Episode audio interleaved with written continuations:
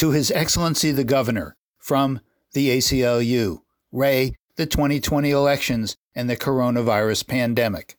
I'm Bill Newman, and this is the Civil Liberties Minute. The April 22nd letter to Massachusetts Governor Charlie Baker and other high state officials begins with two undeniable propositions that voting is a fundamental right and that the coronavirus pandemic should not be allowed to compromise that right.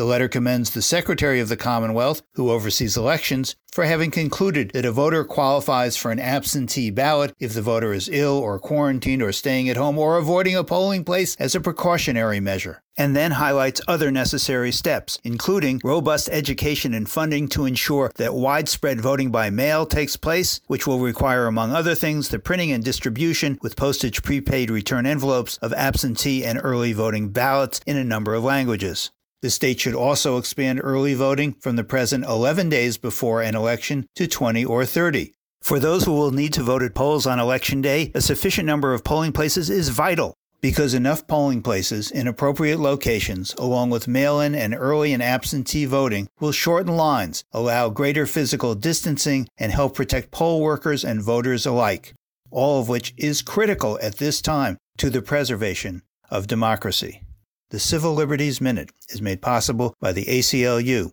because freedom can't protect itself.